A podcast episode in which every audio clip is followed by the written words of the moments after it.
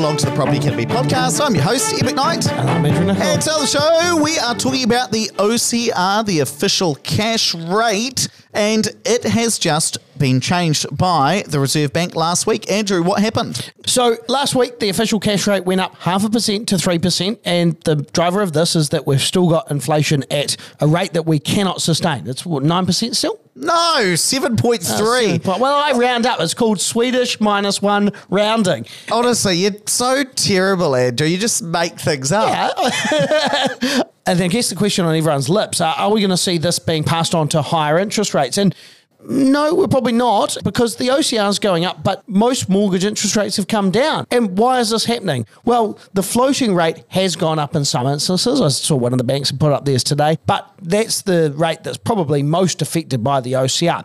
The one year, two year rate, and maybe the 18 month, they're pretty much staying the same or coming down a little bit. And that's because, well, they've kind of expected this. The banks have expected these rates to go up, so they've already priced it in. And I think we've got an interesting clip from the press conference. I was sitting at a bar at 11 p.m. last night, listening to the press conference, chopping it all up. Here we're going to hear the Associate Governor of the Reserve Bank talking about that phenomenon OCR being increased, but fixed rates coming down.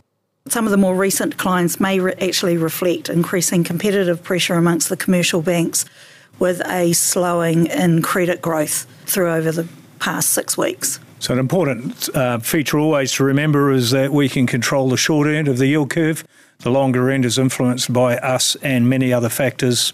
So, two things that I want to point out there. First of all, we are seeing banks becoming more competitive. Now, what's driving that? Well, number one, the fact that there are so many people out there who are having their rates come up for renewal. So, if you fixed at 2.5% a year ago, you're about to get hit with a higher interest rate. Now, if you come to an environment where interest rates are substantially higher, how is that going to impact your behavior, Andrew? You got to stop spending your money. Well, that, but you've got to become much more price sensitive. So if I am it's currently at two and a half, I'm about to refix my mortgage, and I'm say with Westpac at the moment. If I see that BNZ has got a better deal, why hell am I going to switch? Because I'm about to get hit by quite a large interest rate increase. So let's say that Westpac's at 5.2 and BNZ's at 5. I'm much more likely to walk across the road, take my mortgage there, because I'm going to be in a position where I'm worried about it. I'm thinking about my interest rate. I'm very price sensitive. So I want to limit that increase. So that's one reason we're seeing a lot of bank competitiveness. I think the other thing we are going to see is a lot of banks winding back those big cashbacks because handing out 10 grand as a cashback, whew, that is expensive. I don't know that you're going to see that. They're probably going to do that, but they'll probably lock people in for longer. So some of the terms on a cashback are four years. So if you can lock someone in for four years by dangling a 20K carrot in front of them now with a cheap interest rate, well, when it rolls off next year, just put it up then. You're assuming that banks look at their profitability over a four year period rather than what their shareholders care about, which is year to year profitability. But hey, look, we'll wait and see on that. I think the other thing that was really important from that yield curve is when Adrian Orr was talking about the yield curve. So the OCR impacts primarily short term interest rates. I'm talking about the 90 day bank bill, I'm talking about the floating rate. Whereas those fixed mortgage rates, your one years, your two years, your five years, look, banks are not borrowing from the Reserve Bank to lend money out to you. They're not borrowing money at the OCR and lending it on as a one year interest rate.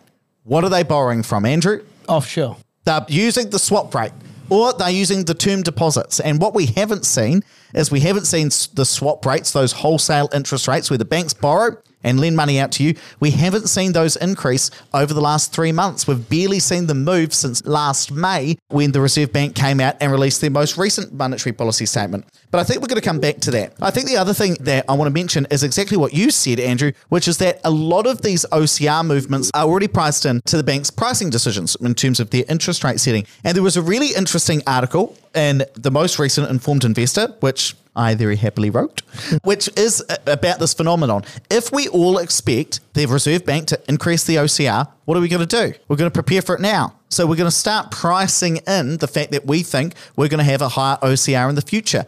And so a lot of the banks are already doing this. We talked about this at the last monetary policy statement three months ago, where they said we are just lifting the OCR to where the banks have already priced in. We are confirming what is already out there in the market. So it's very tempting. And Manuel, yes, you texted me that morning. Yes, you did. You said the OCR's gone up. Yes. But what impact is it going to have on mortgage interest rates?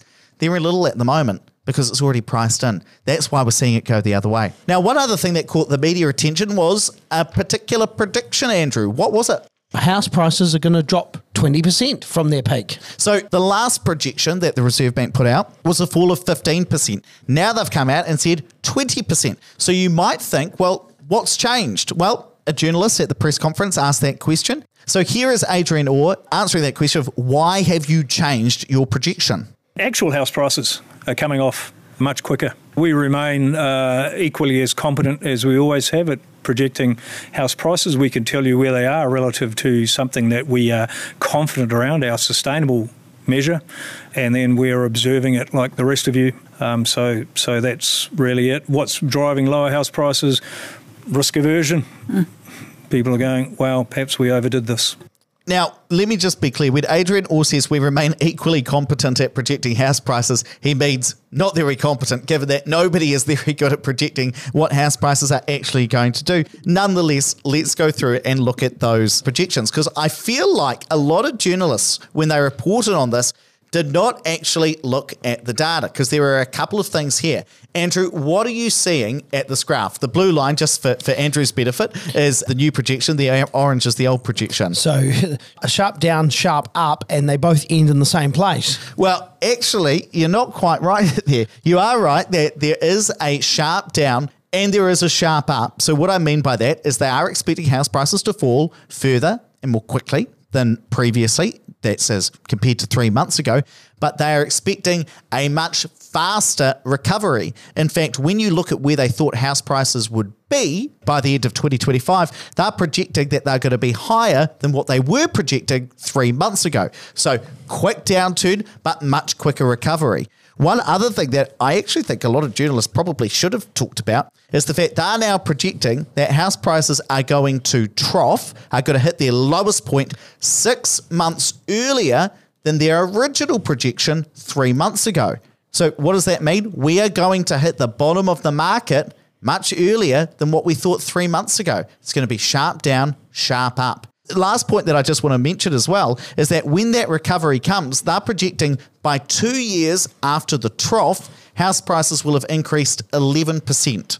So if you can get in at the right time, near the bottom of the market, yeah, there's going to be some capital gain there, according to the Reserve Bank projection, yeah. up to 11%. And of course, remember, this is just a projection, and these guys are some of the smartest minds, maybe, arguably. We'll, we'll see when we get Tony Alexander on the show next week uh, in economics. But, you know, no one has a crystal ball. This is just what they maybe are modelling out for now. I think that's really important. It's better to get a good deal in around about the right time as opposed to trying to hold on for exactly the right technical point to purchase. What's important here is not where the bottom of the market is. The most important thing is the shape of it. We're going to go down sharply, we're going to come up sharply, and we're already very well within the midst of this. Bearing in mind, of course, that also the measure that they use kind of lags the market a bit. They're using a quarterly house price index from CoreLogic.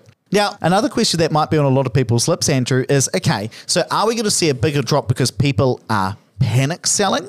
And when are we going to see that panic selling? Uh, so I don't think we are going to see that from interest rate increases because remember, banks test at a higher test rate than is actual. So most banks had a test rate somewhere between six and seven and a half percent. Well, today's one year rate is still five percent, still significantly lower than what they've modelled out when they're testing to see if you've got the ability to afford your mortgage after all your expenses. So you're not going to have people panic selling because all of a sudden they can no longer afford their mortgages because banks are conservative. And actually, we've got another clip from the press conference.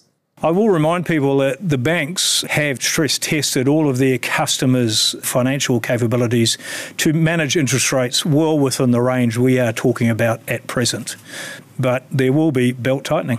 And look, I think another thing to remember is that most people can actually just afford to weather the storm. So, yeah, their mortgage might cost them more than what they would like it to or that it was last year, but they can weather the storm unless you're going through a divorce or someone's passed away or someone's really sick. Most people still have the ability to continue to hold on to their house for that recovery. And it's important to know as well, you know, he said at the end, there will be some belt tightening. That is what the Reserve Bank is trying to do. Why do they want belt tightening? Not a rhetorical question, Andrew. Because they want to slow inflation. Yeah, so they want to constrain demand, still within that monetary policy statement, which is a big long document of about 80 pages that they release. They're still saying the demand in the economy is outstripping the supply. And the big issue we've currently got is that supply is constrained. Why is it constrained? Number one, our labour market is very, very tight at the moment. We've got negative net migration, more people leaving than arriving and we have struggled to get enough workers here. In fact, according to the quarterly survey of business opinion, it is the hardest to get both skilled and unskilled labour that it has ever been. So, because of that labour shortage, we can't produce as much as we would otherwise like to. On top of that, people are getting sick. COVID and flu season is among us. And I know even in our business here at Opes, some people get sick. And that breaks my heart because sometimes we, we're not then able to help as many investors as we would otherwise like to, simply because we're capacity constrained. Perhaps we can only take 30 meetings a week, whereas we might have been able to take 50 not so long ago. And because of that, they do want to see belt tightening, demand constraining come back within what the economy can supply at the moment, and that will lessen inflation. Now, I just want to give one brief comment on how high is the OCR going to go, bearing in mind that the OCR is not the same as your mortgage interest rate. It'll affect any of you who are on a floating rate, but will have less of an impact for those of us who fix. So they release what we call the OCR track every single time we have a monetary policy statement. And the OCR track currently looks like will peak at about 4.25%. The OCR will probably peak about 4.25, according to what they're currently saying. Now, bear in mind that what we've been saying for a while, if we hit a recession, if we have some economic constraints, we do expect that actually we wouldn't need to go up to 4.25. You know, there are a lot of us saying kind of three and a half to 4% is where we may end up. But based on the current forward projection that the Reserve Bank have released, kind of 4.25. Now, the reason I say that, even though it doesn't affect most of us in terms of the impact on our mortgage interest rate, I just want you to keep that in mind so that if you see us going up to three and a half or we go up to 3.75 over the next couple of increases, just bear in mind that, hey, that may not be the end of it. But I'm telling you this now so that you are prepared. And when you see it, you're not shocked. Oh my God, it's keeping on going up more and more and more. It's expected that we will still see some increases to the OCR get, and that will affect anybody who's on a floating interest rate. Hey, look, let's wrap it up there, but please don't forget to rate, review, and subscribe to the Property Academy podcast. Really does help us get the message out to more people.